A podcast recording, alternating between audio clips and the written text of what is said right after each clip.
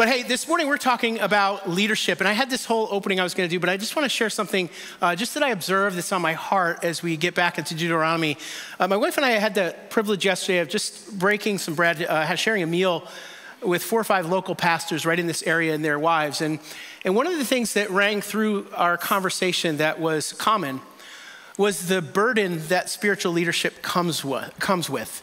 And I'm not talking about like the stuff and the responsibilities, but I'm talking about the pastoral burden for our people and for them to, to get who God is. Now, you understand leadership burden if you're a parent or a grandparent. There are things you desire for your kids, things you hope that they avoid pitfalls and mistakes that you made. If you're a, a business leader, if you're a supervisor, you own a company, you know, you have the vision for the product or service, and there are things you just desire your people to get as you deploy them with their area of expertise. Certainly, then, if you're in the military, and you're in a leadership position, there's a sense of the mission that you know more than those that you're leading, and you desire for them to really kind of grasp as they work together with you to accomplish the mission.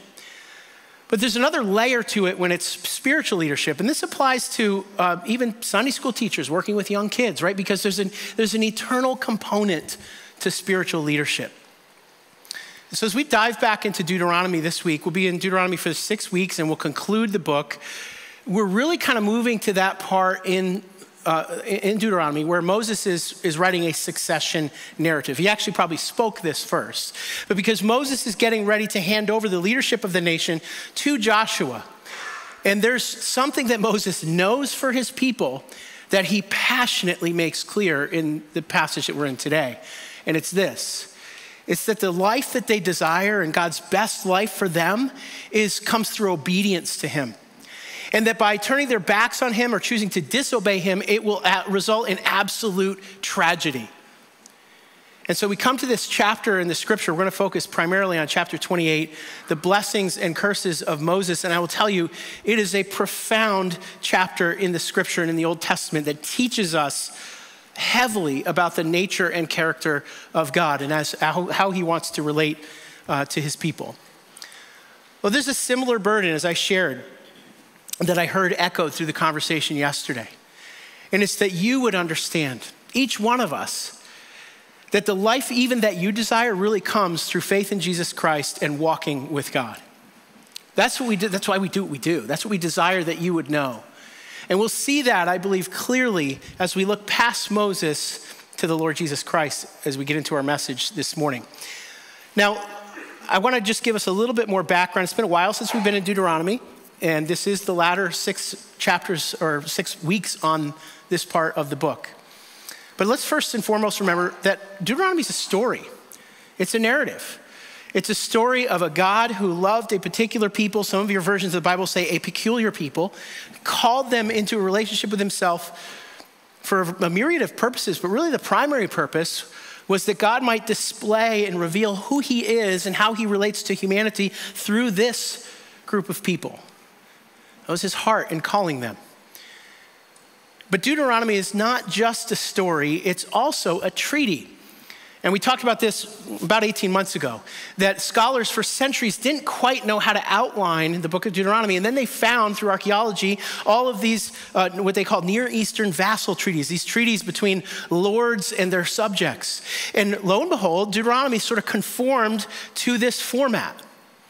It, it would be akin to something like this today. If they were to dig up the, the writings of Christian leaders today or discover them a thousand years from now, they might say something like this. To really understand what's written here, you have to understand that this was in the form of a literary form of the 21st century called a blog. And here's how it was written, right? Or it's only 240 characters because that was a tweet, which was like the, a, a, way that things were written in the 21st century. It's the same kind of idea. When, when archaeologists, scientists, and biblical scholars came to understand the pattern of the Near Eastern treaty, all of a sudden they understood Deuteronomy more. And that's really important for a chapter that, as you'll see, has a whole lot of vividly pronounced curses in it. So, really quickly, the preamble of the treaty is essentially here's who involve, is involved in making this agreement what's, and what their relationship is with each other. The historical prologue is kind of where they've been together and, and how they got to where they are today.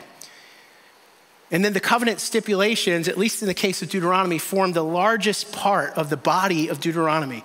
What are the things that, that uh, uh, need to be committed to for these two parties to enter into this treaty, into this relationship? And where we find ourselves today are the details of ratification. We used the term renewal last week. Here's what will happen if you honor the covenant. Here's what will happen if you dishonor the covenant. That's where we find ourselves this morning. So we're excited to, to jump into this passage today. And uh, as we do so, I want to open us with a word of prayer. Our God and Father, we thank you for this passage of Scripture. Lord, it's challenging, but we know that it speaks much of who you are and Lord, we would ask that your Holy Spirit again would be our guide and our instructor, and that there would be something for each one of us to take into our lives here in the 21st century and apply and learn from as we study your word. Lord, we submit ourselves to the authority of the word of God today and the leading of your Holy Spirit, and we pray in Jesus' name. Amen. So we have this scene in Deuteronomy we looked at last week. I'll just sort of gloss chapter 27 so we can spend most of our time in 28. But God's people, if you were with us last week, they are on the edge of the promised land. They're about to go in, but they haven't yet. They haven't received the inheritance yet. They're about there. And these chapters are instructions for what they are to do at the time at which they do inherit and, and take possession of the promised land. So, among other things, uh, they're to go up on Mount Ebal, uh, uh, write God's word on white stones, build an altar, uh, prepare and offer sacrifices, celebrate God's goodness. But from there, they're to divide as a people into uh, two groups of six tribes of Israel each, and half of them are to go up on Mount Ebal, and half of them are to go up on Mount Gerizim. And in this solemn, formal ceremony, ratify the covenant, recommit to it by pronouncing the blessings and the cursings. And much more we could say about the echoes of that in the Old Testament, but suffice it to say that blessing and cursing is a pattern that, that exists in, in goes all the way through Scripture, Genesis to Revelation. It begins in, in Genesis 1 through 3 when God, through his creation, blesses immensely, and then almost immediately mankind rebels and there are curses that follow. It continues into the lives of the patriarchs. Principally, the life of Jacob is consumed with blessings and curses. It comes to this period in Israel's history.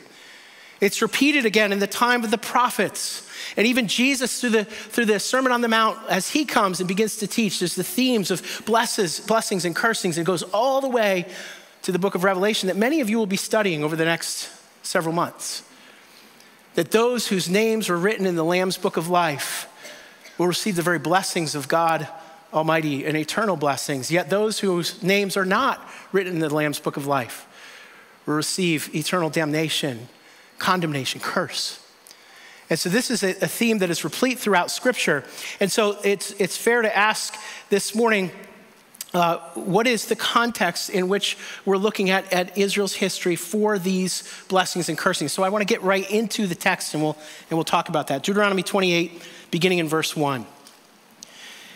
Now, if you faithfully obey the Lord your God and are careful to follow all his commands I'm giving you today, the Lord your God will put you far above all the nations on the earth. All of these blessings will come, and note the language here, overtake you because you obey the Lord your God.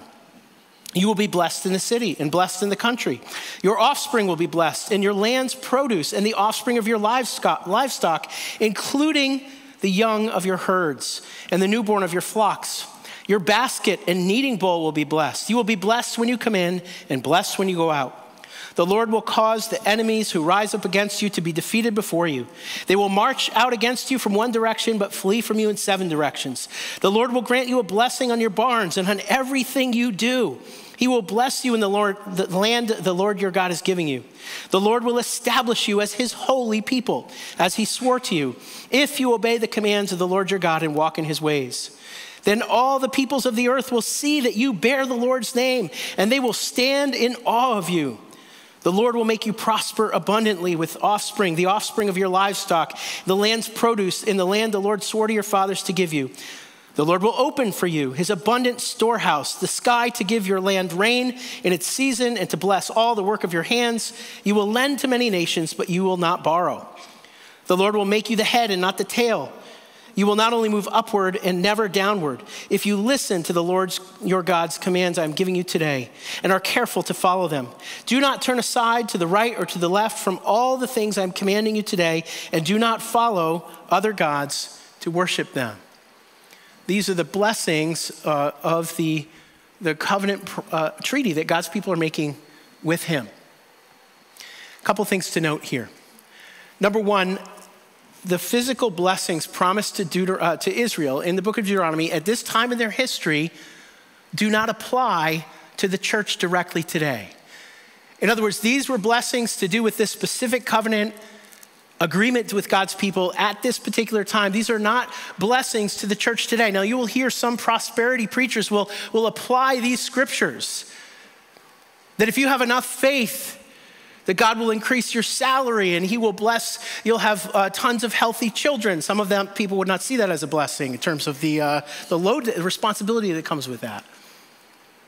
And all joking aside, there's this idea that permeates the culture in the, in the prosperity gospel that puts God sort of at our debt. This, these promises are a physical picture of what blessing is. So we're going to define blessing in a minute. But this covenant with God's people is a conditional covenant. Now, not all of God's covenant agreements in the Bible are. The Abrahamic covenant, for one, that all people will be blessed through the offspring of Abraham, is an unconditional covenant of God. But note how clear the scripture is that this is a conditional covenant.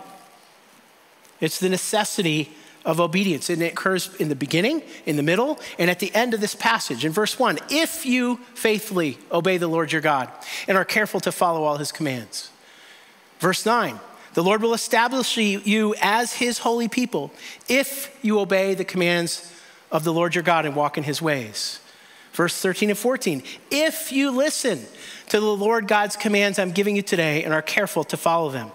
And he adds, do not turn aside to the right or to the left. So, a fair question here is if this is a conditional covenant and if these blessings have specifically to do with Israel, then why are we studying them today? What is there for us to learn? Well, Paul tells us in Romans 15, verse 4, and 1 Corinthians 10, verse 11, that everything that Israel experienced that is recorded here, every event, every uh, interaction, uh, relational interaction with God, is written and recorded for our instruction and for us to learn from. That there are spiritual pictures throughout. And that's why God preserved and ordained that this be part of his holy word. What is it that we can gain from this? So I think there's a definition and an application amongst probably a host of other things. And so, as we're given a picture, a physical picture of God's blessing, and we look at that over the course of Scripture, let's, let's work on a definition for what it means to be blessed. What does it mean to be blessed in Scripture? And, and I stole part of this from another pastor, so just to be uh, to confess there, but I did modify it. It says this very concisely To be blessed or the blessed life is life with God that results in fullness and abundance. Life with God, that's the first clause. The idea here is, is, relationship, life with God that results in fullness and abundance. You could substitute the word shalom there, right? Wholeness, completeness, the restorative nature of what God, God wants to do in relationship with his people. And note that in that definition is not included the idea uh, that that means that life is free of trial or hardship or difficulty. That even in the midst of hard times, that God, uh, uh, a blessed life is a life with God that results in fullness and abundance, even in the midst of trial. Some of you could testify to that clearly from the hardships of your own life. That's what blessing is. It's interesting that in prosperity gospel theology, this idea that if I have enough faith, God will bless me physically, there is not a lot of attention paid to the curses that we're going to look at uh, in a few verses from here. But one preacher I was listening to on this passage, he said this, and I think it's true. He said, All of us have a little prosperity gospel in us as Christians. In other words, we do have this notion, particularly as Westerners, that if I have been faithful to the Lord, or if I trust Him enough or have enough faith in Him, that I, I, I do kind of put Him at my debt, and He's got to pay off, and I've got to get that promotion, or, or God, why didn't this happen? I did this for you. And it begins to permeate our thinking a little bit. At least I'll speak for me. So I've been asking myself these questions about okay, well, what about the physical blessing of God? These blessings to Israel here may not be blessings to us, but certainly God's blessing does include at times physical blessing. Well, to turn that on its head, we're responsible for the blessing that God gives us in the physical realm. And if you are in this room, you've been blessed physically compared to the rest of the world. And there's notion, a notion throughout this passage where all of the blessing with which God blesses Israel is so that it sort of passes through them to other people, if by no other means than being witnessed. That this is the kind of God that, these, that Israel serves. He's a God that if you obey him and follow him, that he provides fullness and abundance. And so the fullness and abundance even of Israel was meant to be shared with the nations. And I think the application there is that God's blessing in my life, even materially, is something that should be passing through my life to the blessing and to be life giving into the lives of others. So, how do I share my home? How do I share my finances? How do I share the many possessions that God has given me? Or do I see God's physical blessings as something to be hoarded, something that's simply for my pleasure and my comfort? And I'll confess there are times that, that that's where I land if not subconsciously. The other danger, and this becomes clear in Israel's history, is that the abundance and fullness of physical blessing can become to be seen as a false savior. It can come to be relied on.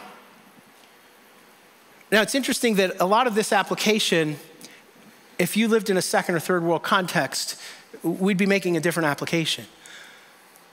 Give you an illustration to see uh, if we make sense of this. I, I heard from our Haiti team that was down in, we had a very small team in Haiti this week, that they were working on some of the cisterns and uh, getting them back up and running. They hadn't been working. But the water was not drinkable or usable still. And it's interesting that a cistern that is designed to gather water so that it can supply it, particularly in, in uh, climates where they get less rain, so that it can be used by a community, a cistern can actually turn into something that provides, that becomes toxic and, and dishes out death if it's not used. It is when a cistern is frequently opened and the water is shared and brings life to a community that the cistern itself stay, stays healthy and the water is drinkable and, and brings life and brings health. Our material wealth, the, the blessings of God in our lives, are kind of like that. When shared, when looked at as something I'm to steward and to share with other people, it actually brings and gives life, and I become less attached to it and less likely to become an idol. But when I think it's for my comfort and my pleasure, and I, it actually replaces, it becomes a false savior, then it actually becomes toxic and it ruins me spiritually. Hopefully that's clear this morning. And uh, just as, as, something I've been wrestling with this week and thinking about the fact that, folks, we are a blessed people even just in the physical realm. We're going to get to the spiritual realm in a little bit. But let's look at the, uh, the covenant curses. So we have this conditional covenant, and we're not going to read all the verses on, the, on curses because there are four times the amount. I encourage you to read the whole chapter later. For the sake of time, I want to read a small section. It's in beginning of 15. But if you do not obey the Lord your God by carefully following all his commands and statutes I'm giving you today, all these curses will come and overtake you. Note the parallel imagery, sort of opposite and parallel poetry here to the blessings. You will be cursed in the city and cursed in the country. Your basket and kneading bowl will be cursed. Your offspring will be cursed in your land's produce, the young of both your herds and the newborn of your flocks. You will be cursed when you come in and cursed when you go out. The Lord will send against you curses, confusion, and rebuke in everything you do until you are destroyed and quickly perish because of your wickedness, of the wickedness of your actions in abandoning me. The Lord will make pestilence cling to you until he has exterminated you from the land you are entering to possess. The Lord will afflict you with wasting disease, fever, inflammation, burning heat, drought, blight, and mildew. These will pursue you until you perish. The sky above you will be bronze and the earth beneath you iron. The Lord will turn the rain of your land into falling dust. It will descend on you from the sky until you are destroyed. The Lord will cause you to be defeated before your enemies. You will march out against them from one direction, but flee from them in seven directions. You will be an object of horror to all the kingdoms of the earth. Your corpses will be food for all the birds of the sky and the wild animals of the earth, with no one to scare them away. And it goes on and on and on. It's actually four times the amount of curses to blessings. And in fact, in most Near Eastern treaties, similar to Deuteronomy, the curses, the content of the curses in the treaty far outweighed the content of the blessings. Why is that? Well, if you think about it this way, if the blessings were the result of honoring a covenant and the curses of dishonoring, it's this idea that if you honored the covenant, those things would just naturally happen to you and you would walk in this life.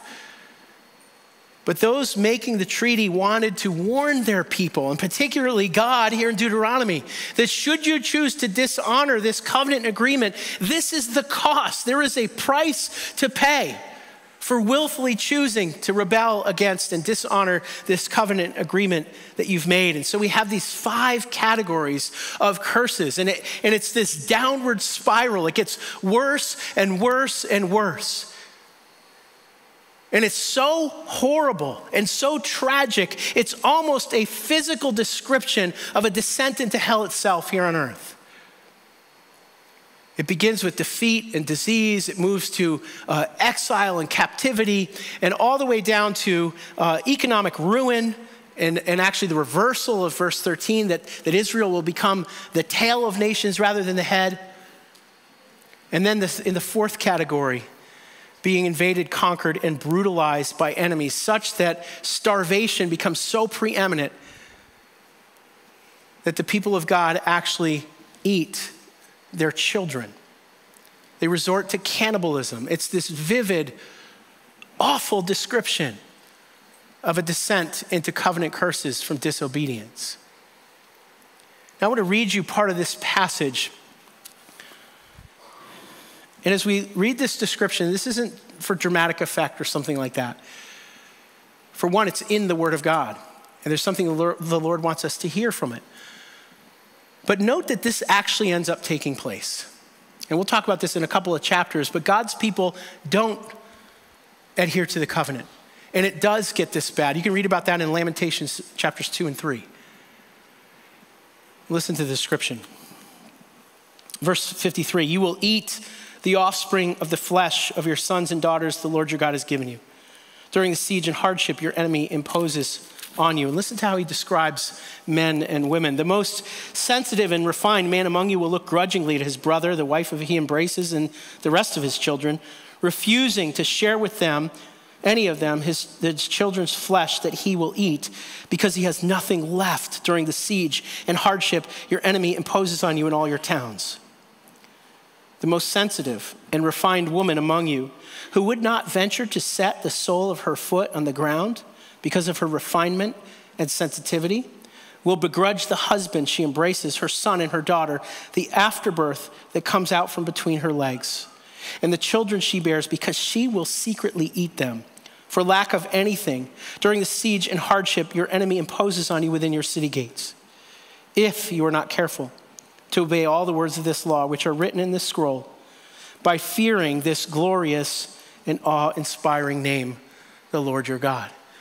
How can Moses write that last sentence after what he describes of, of a man or a woman actually consuming their offspring in secret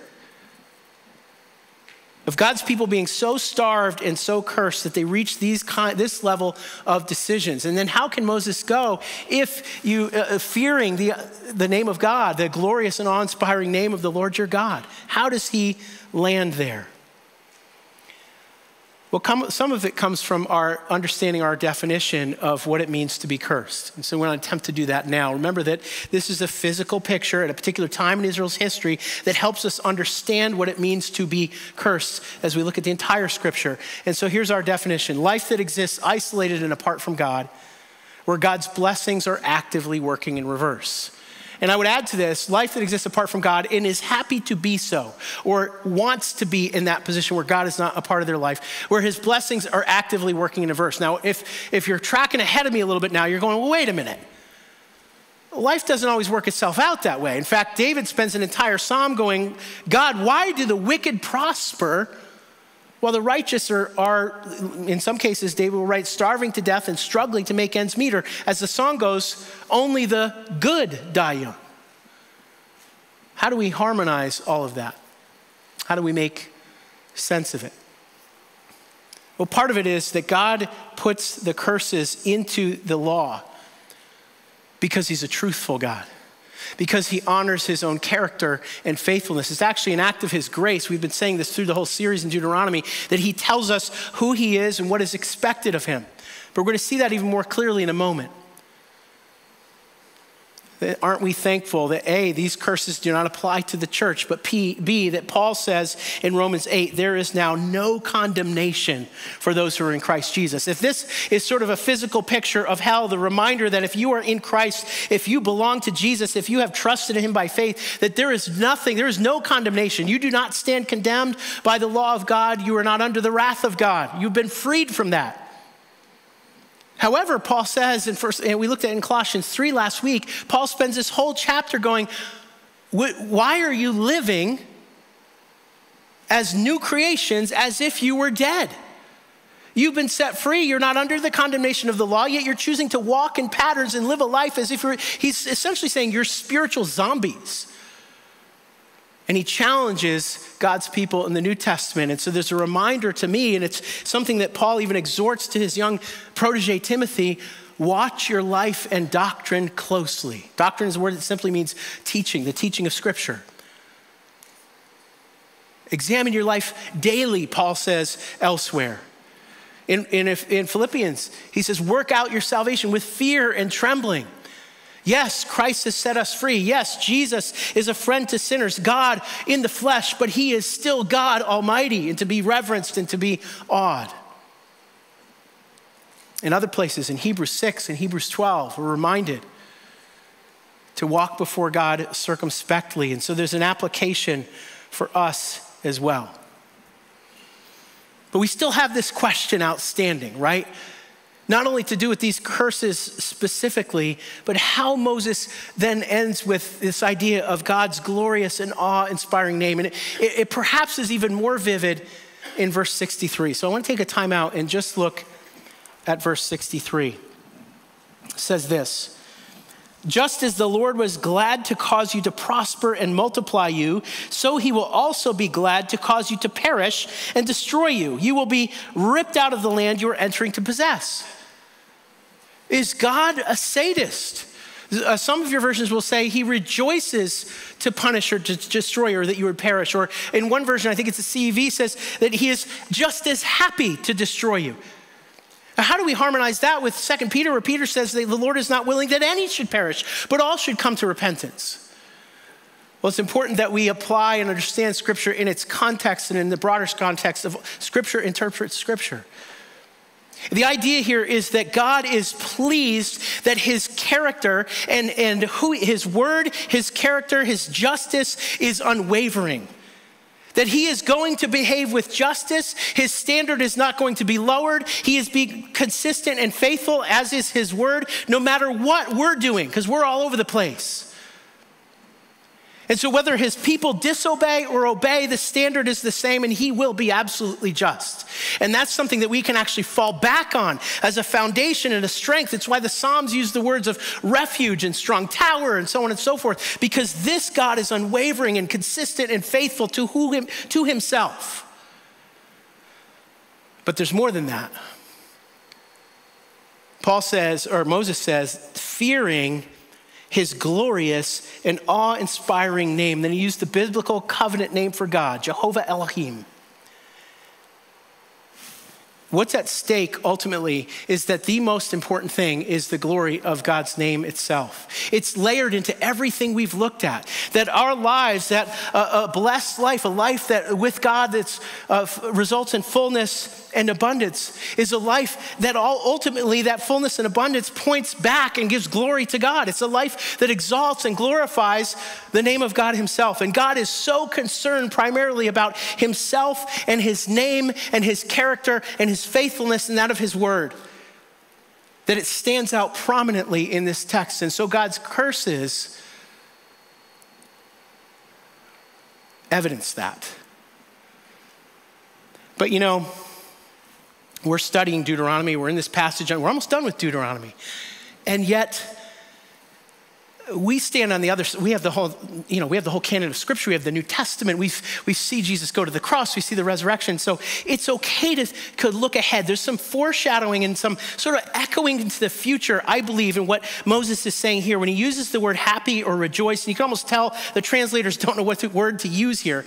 Happy to to crush you, happy to destroy you, happy that you would perish just as much as happy if you were blessed. And I believe it points us forward to the time of the prophets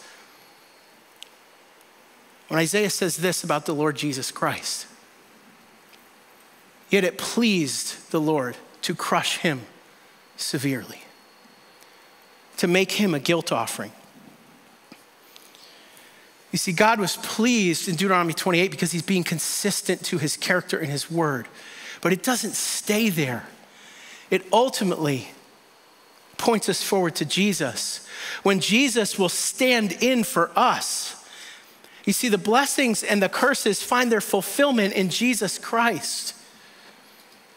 If you look ahead in Joshua chapter 8, when this all gets fulfilled and, and, the people of Israel actually do all of this, you'll read in Joshua that as the people are on either side, uh, either mountain, pronouncing the blessings of curses and curses, that the priests and the Levites are in the valley with the Ark of the Covenant, the very physical presence of God Almighty in the Old Testament, which is a picture of Christ that according to our definitions this morning of blessing, life with God that results in fullness and abundance, or a life apart from God, isolated and empty, stands Jesus.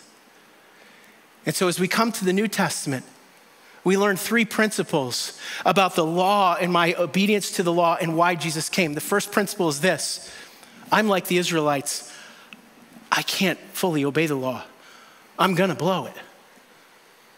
Paul wrestles with this in Romans when he says this. He says, For I know that nothing good lives in me that is in my flesh. For the desire to do what is good is in me, but there's no ability, some of your versions will say, to carry it out. He goes on later and he says, What a wretched man I am. Who will rescue me from this body of death? Brings us to point number two. Jesus absorbed all the curses so that I can inherit the blessings.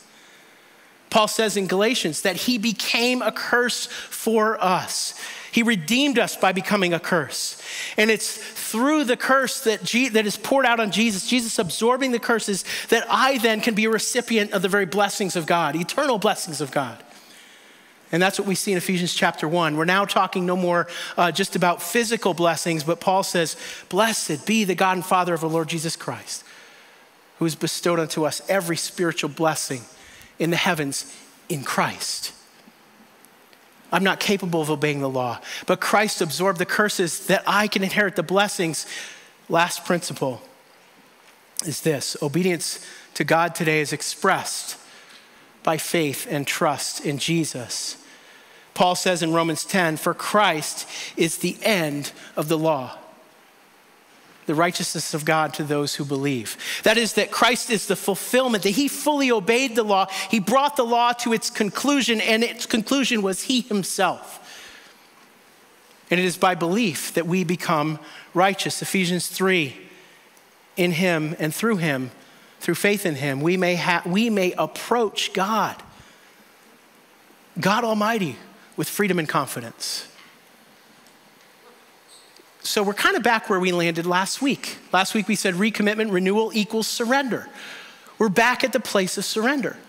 But surrender, how do you do surrender? Surrender is reaching an end of myself and saying, I can't, I'm not capable of, of obeying the law. But praise God that Jesus absorbed the curses, that as I place my faith and trust in Him, I receive the blessings of God Almighty. Uh, one pastor I was listening to on this passage, he had the most succinct definition of blessed. He said, The blessed life is to behold Christ. Not just to see him in some sort of like to imagine him mentally, but to behold him in my life and heart, to cling to him in every trial and joy of life. The blessed life is to behold Christ. And so, Jesus, near the end of John's gospel, in defining what life is, he says, This is eternal life, that they may know you, the only true God and Jesus Christ, the one you have sent. Moses knows for his people that disobedience will result in absolute tragedy. and the life that God is calling Israel to comes through obedience. What we desire for you to know today, as we apply and learn from this passage, is that real life, eternal life, abundant life, in this life and the next, comes through faith in Jesus, walking with God. A life filled with fullness and abundance. Pray with me. Father, we, um, God, we're marveled by your word and how, God, I thank you that you're truthful, that you tell us the truth, and that the truth always points us back to Jesus. I thank you that you crushed Christ on the cross, that we might inherit the very blessings of eternity, even He Himself. Jesus, thank you for your willing offering and sacrifice of yourself. It is in you alone, Jesus, that we ultimately find our hope and a life of fullness and abundance. We give you the praise, we give you the glory. We thank you for this sacred time unpacking your word. Would you receive the worship of our mouths now? In Jesus' name, amen.